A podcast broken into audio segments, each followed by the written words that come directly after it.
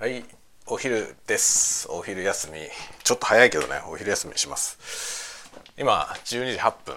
本当はですね12時30分からお昼の予定にしてたんですがもう早めにお昼休みにします。というのはですね行き詰まった。仕事がね行き詰まってんだよ。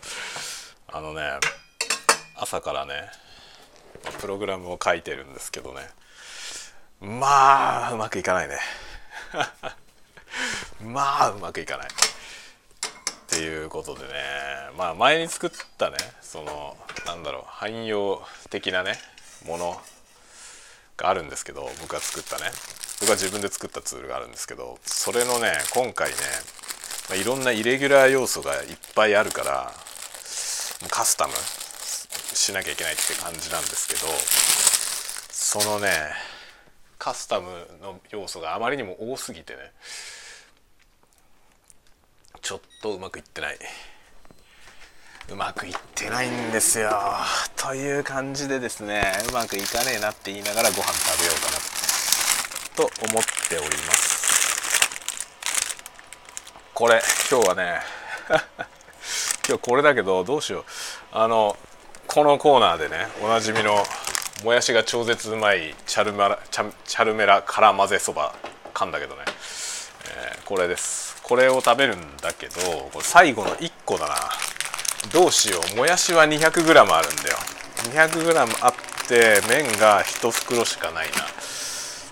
これをどうするか問題。えっ、ー、とね前回は袋に書いてある通りにあのもやしをレンチンでいきましたけど今日はねもう炒めるわ。もやしを中華鍋で炒めて炒めてやってみよう。にわかに料理実況みたいになってるけど。料理実況状態です。今日はね今ね中華鍋にごま油を入れて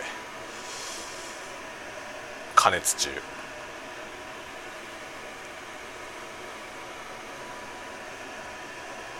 まあ結構なんだろうな。料理をね。料理っていうほどの料理じゃないけどさこんなんただ 炒めるだけだけど。あの割とね嫌いじゃないんですよ料理。だから今なんかほぼ毎日ねあの週の週の5日か6日僕が料理するようなね晩ご飯って感じなんですけどあんまりね苦にななんないというか料理すること自体はそんな嫌いじゃないですね。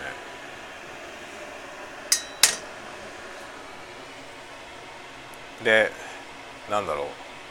手軽にね美味しく作るコツはねもうね コツとかじゃないけどこのね中華鍋。中華鍋を使うのがいいよ。めちゃめちゃいいですよ。今もやしを投入した。もやしってこれさごま油で今もやし炒めてんだけどこれだけでめちゃめちゃうまそうな匂いするよ。どうですかこの効果音も。これステレオで録音したら ASMR になるかな。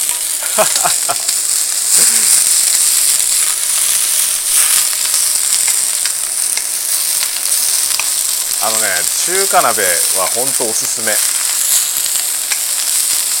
中華鍋とあとあのあれですね。鉄のフライパン。おすすめだけどあのコーティングのねフライパンに慣れてる人は嫌がるんだよね。うちの奥さんもね使わ絶対使わないですよ自分では。だから今ねうちはフライパンとかいっぱいあるの。奥さんが使うやつと僕が使うやつが別だから。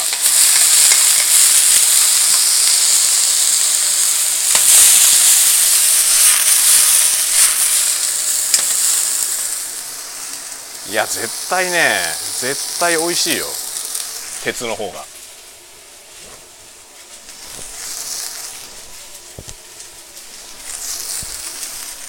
でよくねあのなんだろう。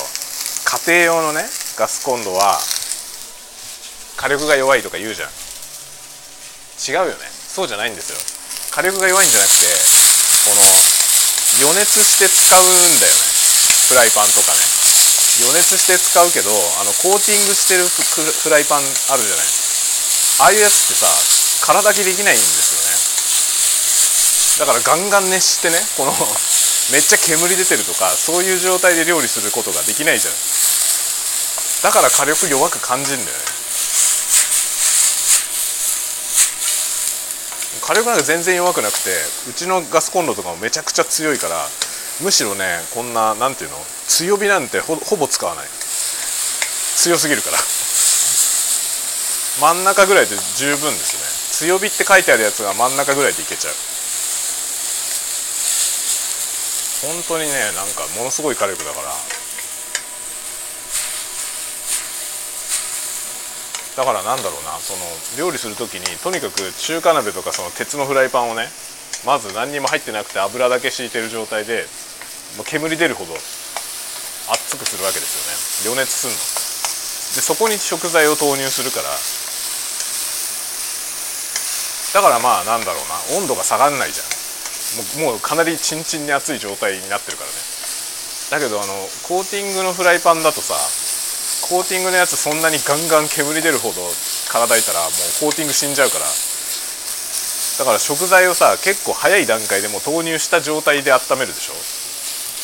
そうするとさなかなか温まんないわけですよね。だからなかなかこの何ていうの温度が上がんないのをだんだんじわじわじわって上げていくからそれは火力が足んないように感じるわけよ。家庭用のね家庭でなんかその火力が足りないのはガスコンロの火力が足りないわけじゃないんだよ。余熱できる食器を使ってないってことなんで余熱できるその機器をね使ってないってことなんでフライパンとにかくフライパンとかその鍋系のもの。まあ鍋はあんまり別に余熱しないけどさあの普通液体を入れてそれを沸騰させることが多いからあんまり鍋を空炊きすることはないけど。まあでもねあの何？僕よくオニオンスープ作るんですけどオニオンスープはねそのスープを作る鍋で最初お湯を入れる前の状態でさ水水分のない状態であの玉ねぎをね炒めるからだからそれもね空炊きできるやつじゃなきゃダメなんですよ。まあでも鍋はあんまりコーティングの鍋使う人いないよね。と思うけどどうなんだろう。ストーン加工の鍋とかも売ってるからあれ使ってる人いるのかな。鍋はもうね本当にうちのやつは無印良品のねあの片手鍋ステンレスの片手鍋もうね20年以上使ってますけどこれで何でもやってる。最近ねオニオンスープもなんか最初ね今まではね玉ねぎを炒めていきなりその鍋で炒めてねでまあ飴色になってきたらお湯入れてとかってやってたの。やってたんですけどいまいちだなと思ってなんかねなんか違うんだなと思ってたんですよ。それでねこの間分かったんですけど玉ねぎ炒める前にね茹でた方がいいな茹でるというか蒸す。玉ねぎを蒸してその蒸した玉ねぎをその水分飛ばして炒めるっていうねのがどうやら美味しいということに気がついたのよ。なかなか発見でしたよこれは。だから最近はねあの料理酒でね料理酒でまず蒸す。料理酒ちょっとだけ鍋に入れてで玉ねぎ切ったやつ入れてねで蓋閉めてちょっと蒸すんですよその状態で。ちょっと蒸したやつを蓋開けるとすぐ料理酒だしさすぐ水分飛ぶわけですよね。でその水分飛ばしてそれを炒めるそのまま。飴色になるまで炒めてそこに、まあ、色がついてきたらねお湯入れるっていうそういうやり方で作るようにしました。なんか全然違う。それだけで。最初のそのね茹でる茹でる工程をプラスするだけでなんかまるっきり仕上がりが違ってああと思って こんなに違うもんなんだって思いました。今日はねこのね麺をまあ麺を今から茹でるけどそのね本来茹でたもやしにこの混ぜるやつを今もうね中華鍋の中にこれを投入して混ぜちゃう。加熱しながら混ぜます。今ひとしきりもやしは炒めたけどねくたくたになりました。それをさらにこのね味付けのやつを混ぜて炒める。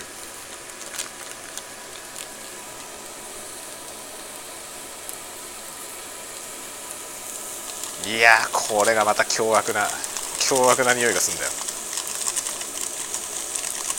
いいよねこれ。これはねほんとうまい。ほんとうまいっていうかなんだろうやばい。やみつきな味です。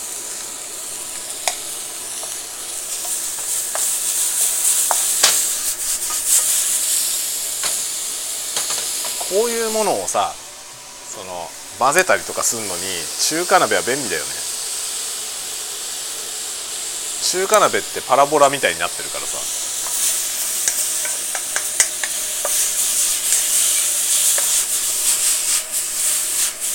こうなんかなんていうの？味付けをね全体に行き渡らせるみたいなことをやるときに超便利。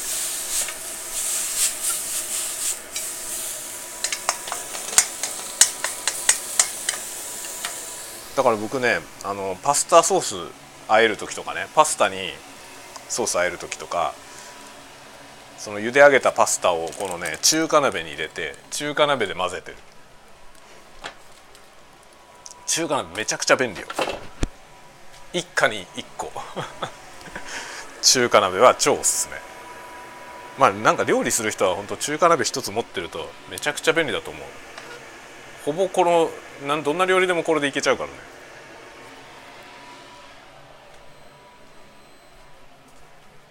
僕が使ってる中華鍋はねホームセンターに売ってるあのねプロスタッフっていうやつ。プロスタッフっていうところの中華鍋であのね持ち手の部分が木になってるやつなんですよ。だからこう素手で持てる。中華鍋って結構本格的なやつってさあの両手持ちみたいになっててで全部金属だから布巾をね手に持ってやらないと熱くて持てない素手じゃ持てないやつが多いんですよ。あとこの片手持ちのその柄がついてても柄のところまで全部金属で全部鉄でね。で熱くて持てないやつが多いのね。この木の持ち手がついてるやつだと楽です。まあ、中華料理屋さんとかで使ってるやつは大体その布巾でねあの濡れた布巾でガッて持ってますよね。あの中華料理の料理人さんはね。でしかもあの両手持ちのさ取っ手が2個ついてる。両両側にこう取っ手が2個ついてるやつを片方掴んでガバガバやるじゃないあれかっこいいよね。あれはちょっとね憧れる。中華のねあの料理人さんのさあれは憧れますよね。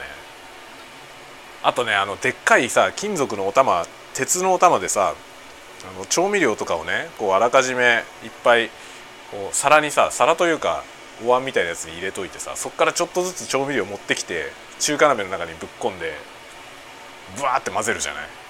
あれも憧れる。かっこいいよね。中華のね中華の料理人さんかっこいいですよね。割とね、まあ、今コロナであんまり行かなくなっちゃいましたけどね。そのなんかねちっちゃい本当にちっちゃいね狭い料理店で、まあ、その中華のね料理料理屋さんで、まあ、中華料理をね一人でおっさんが一人でねやってる店があるんですよ。もう昼時とかめちゃめちゃ混むんだけどでいろいろね店員さんはいっぱいいるんだけどねその厨房でその料理をしてる人は一人だけなの。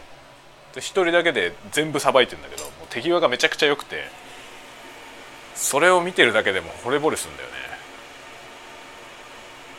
麻婆豆腐とかさ、ま、麻婆豆腐が僕は大好きだから麻婆豆腐をいつも頼むんだけど麻婆豆腐がなんであんなに一瞬にしてできるのかよく分かんない。麻婆豆腐いつも頼むけどね。で目の前で作ってくれるわけよね。カウンター特にカウンター席だとその厨房のね厨房に沿ってこうカウンターがあるから目の前でその料理してる様子が見れ見れるわけなんですけどね。なんか意味わかんないのよ。めちゃくちゃ早いんだよ。バババってやってバッてやったらできててそれめちゃくちゃ美味しいんだけどあれはどういうことなんだろうね。自分で 麻婆豆腐作るとすごい時間かかるんだけどさなんであんな早く麻婆豆腐できるんだろう。とかねまあそういうそのね中華の職人さんののねお玉さばき。お玉と中華鍋。なんかさいろんな道具を使いこなすんじゃなくてお玉と中華鍋さえあれば何でも作るぜみたいな感じじゃない？中華料理って。それがかっこいいと思うんだよね。いろいろさそのいろんな道具がいろいろ出てきたりとかしないじゃん。何でも本当にさ 何でもお玉と中華鍋で作るでしょ。それがかっこいいんだよな。そそれにちょっと憧れる。でまあね中華鍋はまあ結構一人暮らしの頃からずっと愛用してますね。おし今麺が茹で上がったよ。いやいいんじゃない？これうまそうだよ。これもね麺もその今もやしを炒めてたその中華鍋にそのまま入れる。そしてそこに粉末スープもかけて丸ごと炒める。なんだろうな。この袋に書いてある作り方よりもワイルドさが増したことになってる。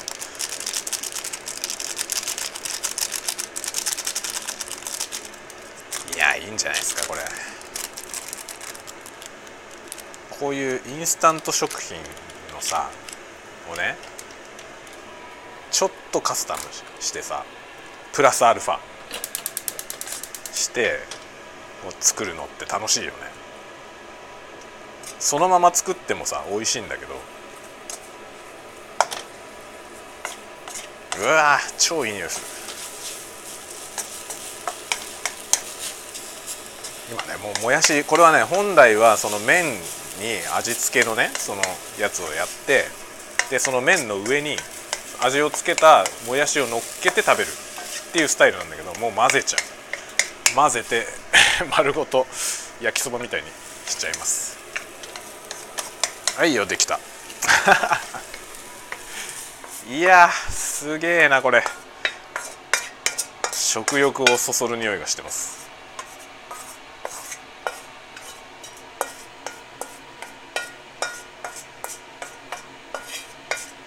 いいんじゃないこれ。おいしょ。なんか思わずこう料理料理配信みたいになったけど、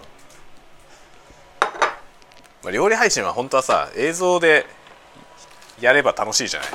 楽しいんだけどさ料理配信を映像でやろうと思うとさキッチンをすごい綺麗にしなきゃいけないじゃん。なんかねそれですごいさその普通の家だしさ普段暮らしてる家だしその子供もいるじゃない。そうするとさキッチン周りっていうのはものすごい生活感あふれててでまあなんかねどうやってやってもさ映ってはならないものが映るわけよ。映ってはならないというかさあの見せたくないもの。キッチンなんてそんな小切れにしてないしさ。そういうのがね見えちゃうじゃない。だからあんまり映像でねキッチンのその料理動画はねちょっと作れねえなと思ってるんですよ。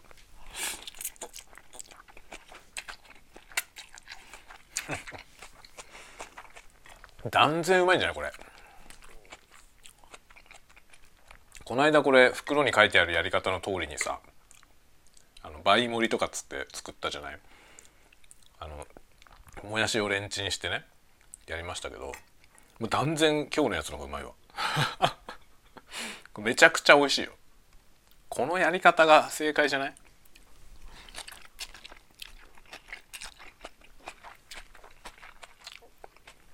また買ってこいよこれ。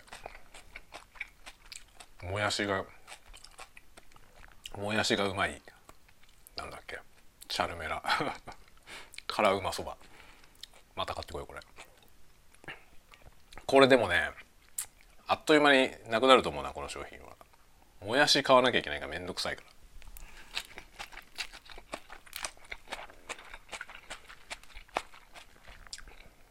美味しいけど売れないと思う。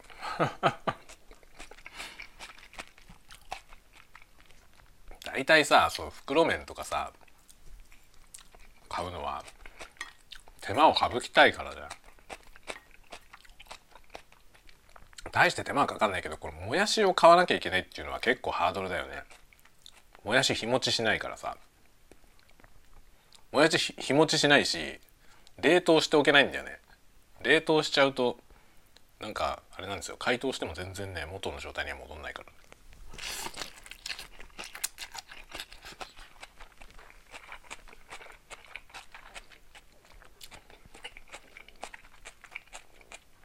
このもやしを入れなきゃいけないのがちょっとこれのハードルなんだよな。もやし入れるから美味しいんだけどさ。明らかに多分これはね売れないと思うな。売れなければすぐなくなっちゃうじゃない？こういう商品って。だから売ってるうちに買っとこう。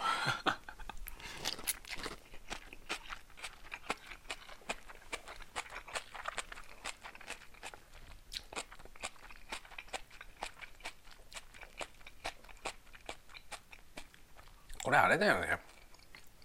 チャルメラがさ公式でさこれもやしでこういうのって書いてるけどもやしじゃなくてもこういう使い方もあるよっていう応用をさツイッターとかで出したらいいと思うよね。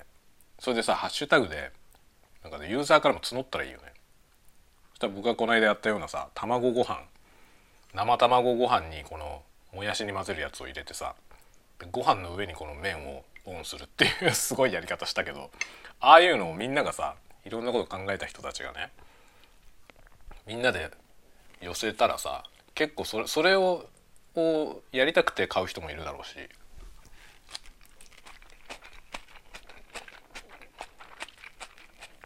盛り上がると思うんだけどな。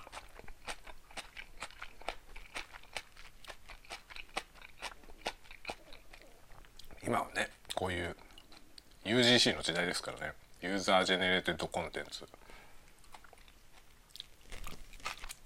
だから商品もさただ売るだけじゃダメで。そのユーザーがそれをこう紹介したりとかしてくれないとなかなか盛り上がんないでしょ。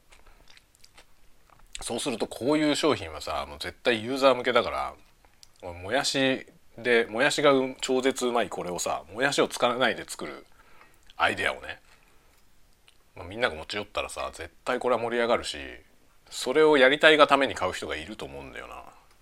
キャベツとかでも絶対美味しいと思うよ。キャベツ炒めてさ。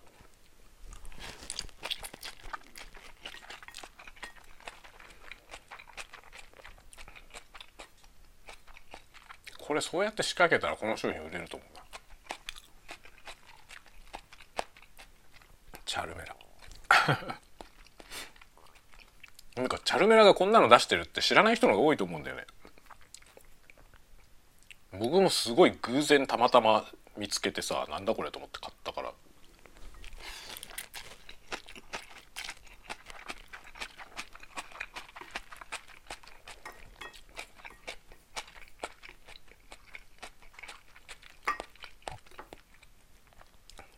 多分今本当にね一人暮らしの大学生とかね。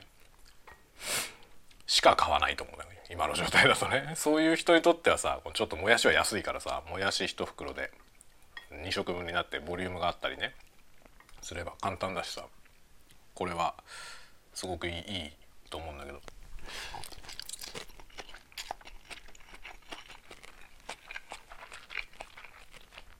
そうじゃない層に訴えていかないときっと売り上げ的には厳しいよね。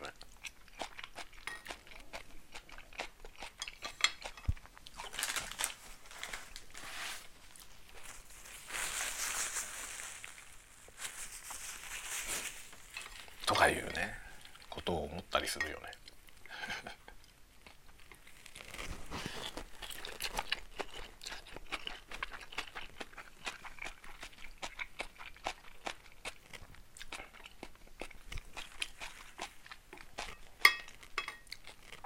まあこれインスタント麺の世界もさすごいじゃない？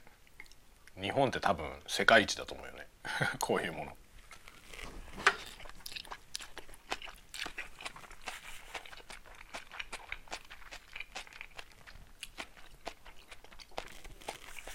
僕のね台湾の友達がさネットで知り合った台湾人の友達がいるんですけどその人もうね今日本に移住してきたのかな。日本に住んでると思うけどね。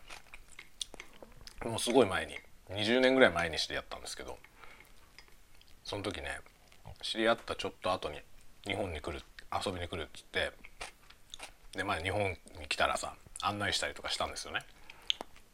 その時になんかお土産とかね買いに行くのにどこに行きたいって言ったら君が普段使ってるようなスーパーに行きたいって言われて「えっ?」って言って「なんで?」って言ってさお土産みたいなものはね別にどこでも手に入るんだと空港にも売ってるしねで結構台湾でも手に入るでもその普通の日本人が普段食べてるものとかそういうものをむしろね食べたいし持って帰りたいみたいなこと言ってて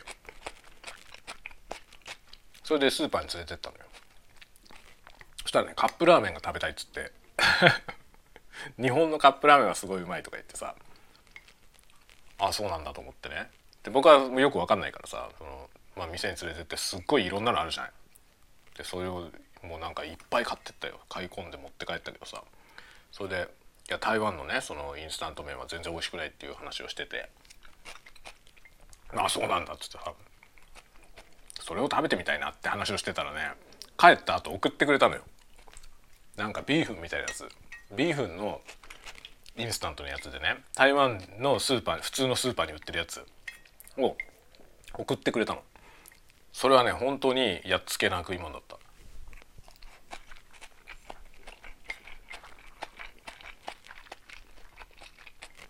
でも普通の発想としてそうなんだよね。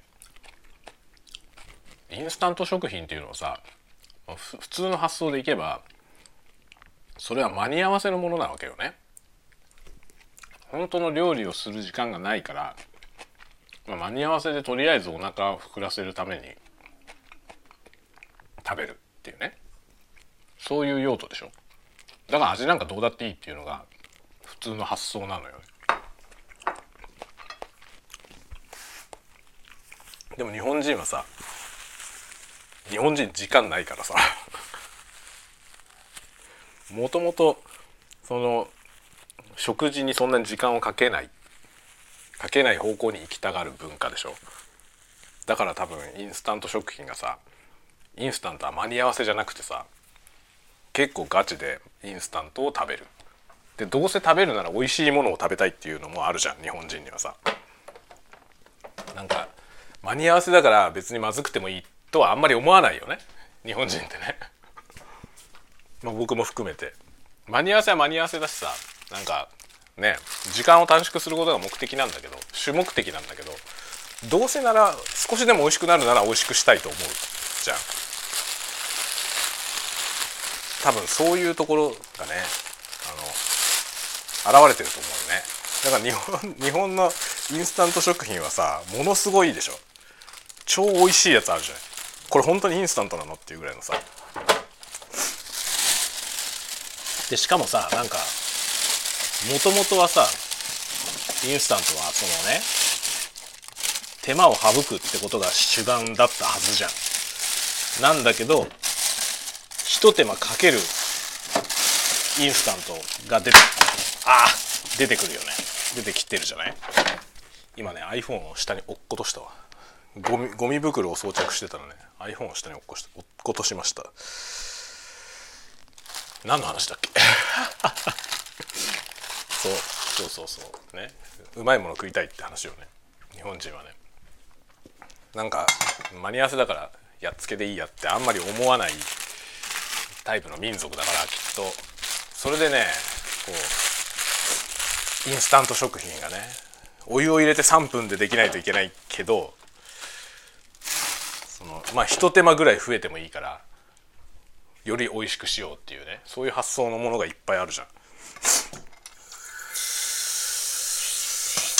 確かにでもインスタントのもの食べるたびにねこんなにインスタント食品にこんなにこだわって作ってる国はもう日本だけだろうなと思う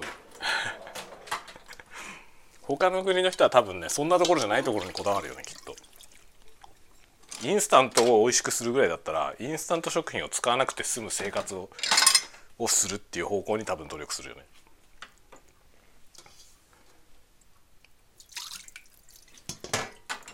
日本人はねもうなんであれもう口に入るものは全てより美味しくしようという素晴らしいよね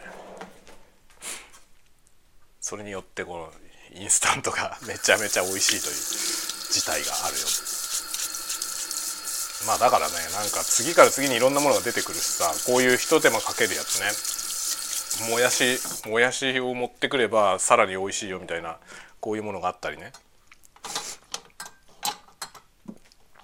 ででもねちょっと競争激しすぎてさ次から次なんだよね。次から次に新しいもの出てきてさでちょっといいなと思ってもすぐなくなっちゃうのよね。それを維持していくっていうかさその商品ラインナップをさ固定したまま維持していくほど多分あれなんだろうね。売れないんだろうね。だから新しいものはさ新しいから売れるじゃない。そうすると常に新しいものを出していかなきゃいけないっていうさ。だから新しいものはもう次々回っていってでなんか逆に普遍的なものはさもうずっと変わらない。札幌一番とかさ 札幌一番とかそれこそさチャルメラのデフォルトのやつとかあとチキンラーメンはさもうずっと姿を変えないままずっとあるじゃん。そういう世界だよね、まあ、僕は全然そのインスタント食品の専門でも何でもないから勝手に想像して喋ってるだけだけどさこの領域で仕事してる人とかと話したら面白いだろうなと思うものすごい多分シビアな業界だと思うんだよな。もう次から次に新商品出てくるしさ。で競争も激しいでしょ？競争も激しいしなんか美味しいものを作ってもそのね美味しいからどんどん値段が上がりますってわけにもいかないじゃない。多少高くても美味しければ買うっていう人はいるけどさ。でもインスタントで例えばカップラーメンが1個300円以上したらちょっと考えちゃうよね。っていうといくら美味しくてもさそんなに際限なく値段が上げられるわけじゃないし。だから厳しいフィールドだよね。多分その制約さえ面白いと思って挑めるような人じゃないと こんな仕事できねえんだろうなと思うよ。こういうねそういう領域のひたすらそれを考えてる人と話したら面白いだろうなって思うよね。僕が割と興味あるのはねそのインスタント食品の世界とあとはねあの温水洗浄便座 あるじゃない。お尻を洗ってくれる便座ね。そこそのね領域でその商品開発をしてる人とね話をしてみたい。日々何を考えて暮らしてんだろうと思うよね。だってさウォシュレットウォシュレットはまあ商品名だからさ商標だからあれだけどもう代名詞みたいになってるけどね。あの温水洗浄便座あの手のものってさある程度もう完成してるじゃない。まああれもさ多分世界で日本が一番進んでると思うんだけどね。その進んでる世界でさらに前を目指してさどんどんどんどん更新されていくから、まあ、日本のその便座ってものすごいことになってるでしょ。だけどあれをさまだ改善しようとしてずっと日々考えてる人がいるわけじゃない？そういう人の話って聞いてみたいよね。だ僕は大体だからインスタント食品のねそのまあまあカップラーメン的なもの？インスタントラーメンの商品開発をしてる人とかその温水洗浄便座のの商品開発をしてる人とね喋ってみたい。もう日頃どういうこと考えて暮らしてるんですかっていうさ ちょっと聞いてみたいよね。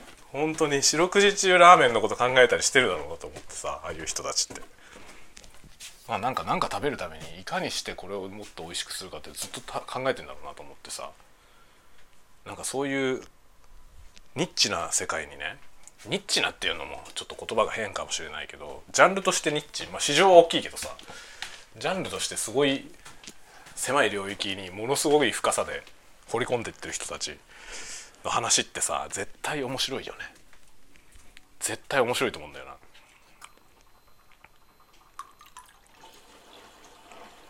だから商品企画やってる人とかさ、まあ、実際の現場でその改善の課題をさこう追っている人とかね。どんな課題があるのかとかっていうことにも興味があるよね。温水洗浄便座の目下今一番の課題は何ですかとかさ、まあ、僕が見た感じというかねその 使ってる感じとしてはもうなんかおおむね快適じゃないと思うのよ。不満があまりないというかさ。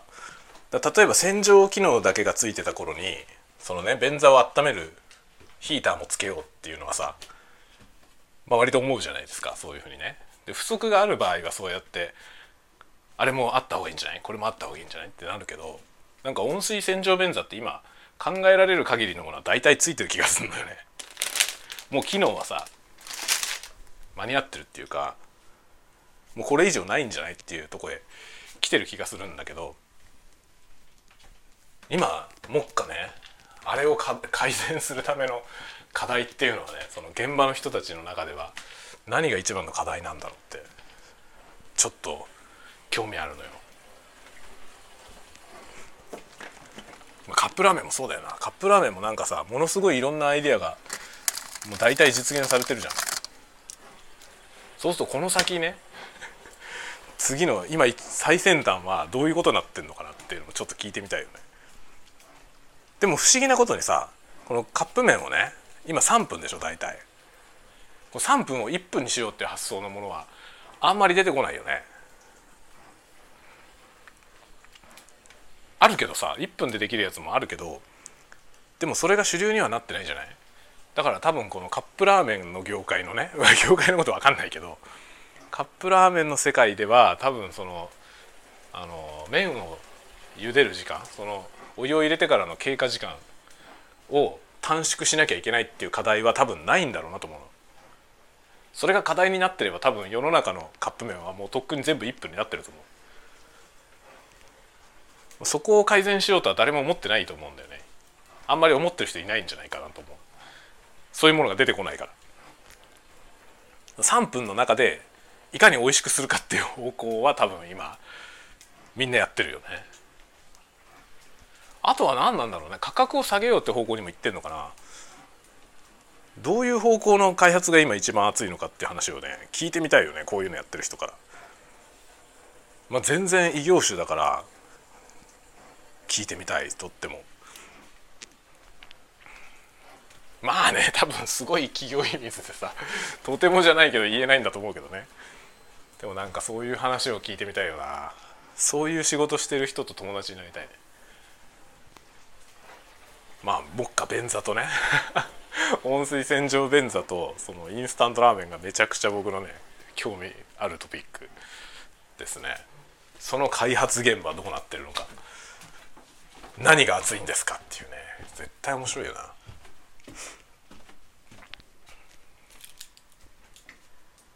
まあ普通の最先端でさなんか AI とかね自動運転とかにも興味あるけどなんかそれ以上にもっとニッチな分野の話がね聞いてみたいね。それは興味がある。食後にちょっと辛めのものを食べたらチョコレートかなんか食べたくなってアーモンドチョコを持ってきた。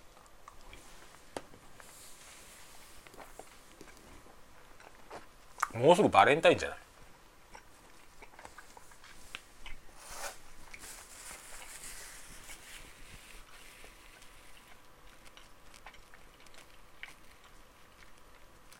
バレンタインって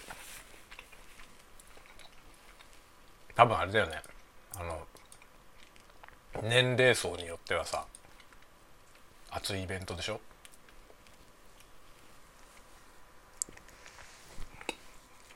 僕あんまりねバレンタインが熱かったことないんだよな。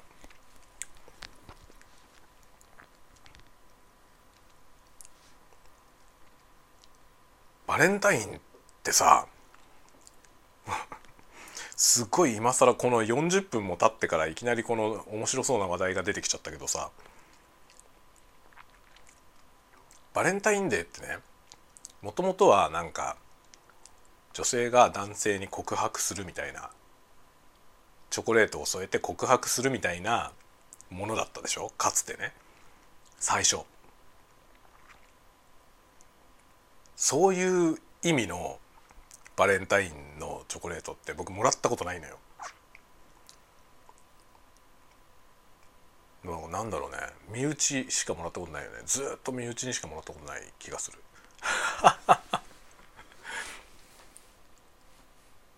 だからなんだろうチョコレートをそれ添えて本当はさその告白するのが本物でしょ？だから本命っていうのはさそういう相手に送るものが本命じゃん。まだ付き合ってない相手。からすでに付き合ってるね恋人には送るやつはさそれはもう義理チョコなんですよね。その相手は本命の一番好きな人かもしれないけどだけどもうすでに付き合ってるでしょ。そしたら告白するっていう要素はないじゃない。いやそれはもうもはや義理チョコだと思ってるんですよ僕は。だって実際問題ね結婚してその結婚した相手からもらうのは義理チョコでしょ。どう考えても。告白じゃないじゃないもはや。もう家族だしね。その家族からもらってるわけだから義理チョコでしょ。お母さんからもらうのとあんま変わんないよね。と思うんですよ。って考えるとね僕はその義理チョコじゃないチョコレートは一回ももらったことないね。一回ももらったことないですね。ずっと身内からしかもらったことないね。っていう感じですね。だからなんだろうな。あんまりねこうバレンタインがねドキドキワクワクのイベントだったことはあんまりないですね。小学校の時ぐらいじゃない？小学校の時になんか好きな子からもらえたらいいなぐらいのぐらいのもんですよね。それはもう義理でも何でも嬉しいんだよね。だけどその時ぐらいですね。だからもう小学校卒業した後はまだ一切なんかそのねバレンタインでときめくことはなかったね。でもうね今はあのあれですよ。今僕はね結婚して10今年13年目か。なんですけどね。今の、まあ、うちの奥さんと結婚する前に3年ぐらい付き合ってたんでそのぐらいの頃からずっとバレンタインねもらってますけどずっと同じものをもらってる。ずっと同じものをもらってますね。これがいいってこっちからリクエストして。あのねモロゾフのねウイスキーボンボン。これがね超好きなんですよ。モロゾフのウイスキーボンボン。僕が今まで食べたウイスキーボンボンの中で2番目にうまいです。このモロゾフのウイスキーボンボンね。でウイスキーボンボンとブランデーボンボンが一緒に混ざって入ってるやつを売ってるのよ。でモロゾフの多分ね別にバレンタイン時期だけの商品じゃないと思うんだけどバレンタインの時期じゃないと手に入んないのよね。普段のモロゾフに行っても売ってない気がするんだよなあれ。でもバレンタイン時期になったらさいっぱい在庫しててねいつでも手に入るでしょバレンタインの時ね。だからその時に買ってもらうようにしてるの。なんなら別に自分でも買いに行きたいぐらい美味しいのよね。その大好き。大好きなそのウイスキーボンボンがあるんですけどそれがね僕が今までに食べたウイスキーボンボンで2番目にうまい。一番美味しいのはあのね余市のあの日課ウイスキーのね工場に行ったら売ってる日課ウイスキーのスーパー日課が入ってるウイスキーボンボンがあるんですよ。スーパー日課の瓶の形をしてるの。でスーパー日課の瓶の形のラベルで包まれてるの。っていうねウイスキーボンボンがあるんですよ。それがめちゃくちゃ美味しい。まあ美味しいに決まってますよね。中身の酒の方がメインなところが作ってるからね。ウイスキーボンボンはね中のウイスキーがうまいかどうかにほとんどかかってるからチョコレートの味なんかねあんまり大して関係ないんですよ。中のウイスキーがうまい方がうまい。だからねその日課のウイスキーの余市のあそこに行かないと売ってないんだけどそこに行ってしか買えないそのウイスキーボンボンがダントツ美味しいのよね。でモロゾフのウイスキーボンボンは僕が今まで食べた中で一番それに近いんですよ。だからねモロゾフのやつが大好きでもう15年ぐらいここ15年ぐらいずっとねうちの奥さんには毎年それを頼んでますね。でまあうちの奥さんはねそのチョコレートが好きだからあのバレンタインの時ね、まあ、僕に対しては僕はさいつもそれがいいっていつも言ってるからそう変わり映えがしなくて本人的には楽しくないみたいなんですよ。買うのに選ぶ必要がないから。せっかくいろんなものが出てきてねバレンタイン時期ね。でそれを見て回ってなんかこれが美味しいかなとかなんかやるのが楽しいのに僕はもう最初からこれって決まってるからさ。僕に対して買うものは全然選ぶあれもないから何も楽しくないでしょ。だからねなんかそのお兄さんのあの自分のお姉さんの旦那さんに送ったりとかね。あとあのおじいちゃんとかねに送ったりするやつをいろいろ選んだりあとはね自分が食べるやつも一緒に買ってきてます。もうだからバレンタインってなんだろうね。あの普段手に入らないチョコレートが手に入る時期っていう感じでもう楽しく買ってきてみんなで食べるみたいなイベントになってるね今や。まあそれでいいと思うけどね。なんかその本来の意味はどっか失われててね。あれもともとはさなんかそのもう今よりもなんかその男女のね差がはっきりしてた頃にその女性の側からこう告白するのははしたないみたいなわけのわかんない価値観今から思えばさ ちゃんちゃらおかしい価値観だと思うけどまあその歴史上そういうものがあってそんな中で、まあ、年に1回だけねその女性の側からアプローチしてもいいですよっていうのがバレンタインだったわけよねもともとはね。まあ、そんな前時的な話を今言っててもさそんなこと気にしてる人誰もいないし。本来の意味はもう失われてると思うけど珍しいチョコレート食べられる時期っていう意味ではね楽しいよね。と思いますね。まあ、でもね小学生とか見てるとさもはやそのバレンタインのねチョコレートをあげるあげるとかそういうのって、まあ、その衛生的なこともあるしさなんかしないしちゃいけませんみたいな感じになっちゃってるわけよ。小学校とかではね。で僕らの頃ってさそういうのちょっとドキドキがあったわけよ。小学生は小学生なりのドキドキのねがあったわけなんですけど。そういうの今一切なくてそれはなんかね子供たち見てるとちょっとねまだ子供たちにとっては別にあのやりたいけどできないってわけじゃなくてそもそも知らないみたいな感じなんですよね。そういう文化が全然ないからさ。そういうふうにってることはまあねどうなんだいいことなんだろうけどさ。まあなんか子供たちを見てるとなんかちょっと寂しいかもしれないなとは思うな。そのドキドキみたいのがないからね。まあバレンタイン。はねうちでうちではなんかそのバレンタイン時期にいろいろ珍しいチョコレート買ってきてみんなで食べるみたいなね。そういうことはやってますけど。まあでもウイスキーボンボンはね僕しか食べないから。もう子供たちは食べたいって言うけどさお酒が入ってるからダメだよとかっつってね。二十歳になってからねって言ってるんですけどね。まあ二十歳になってね子供たちと一緒にお酒飲めるようになるの楽しみですね。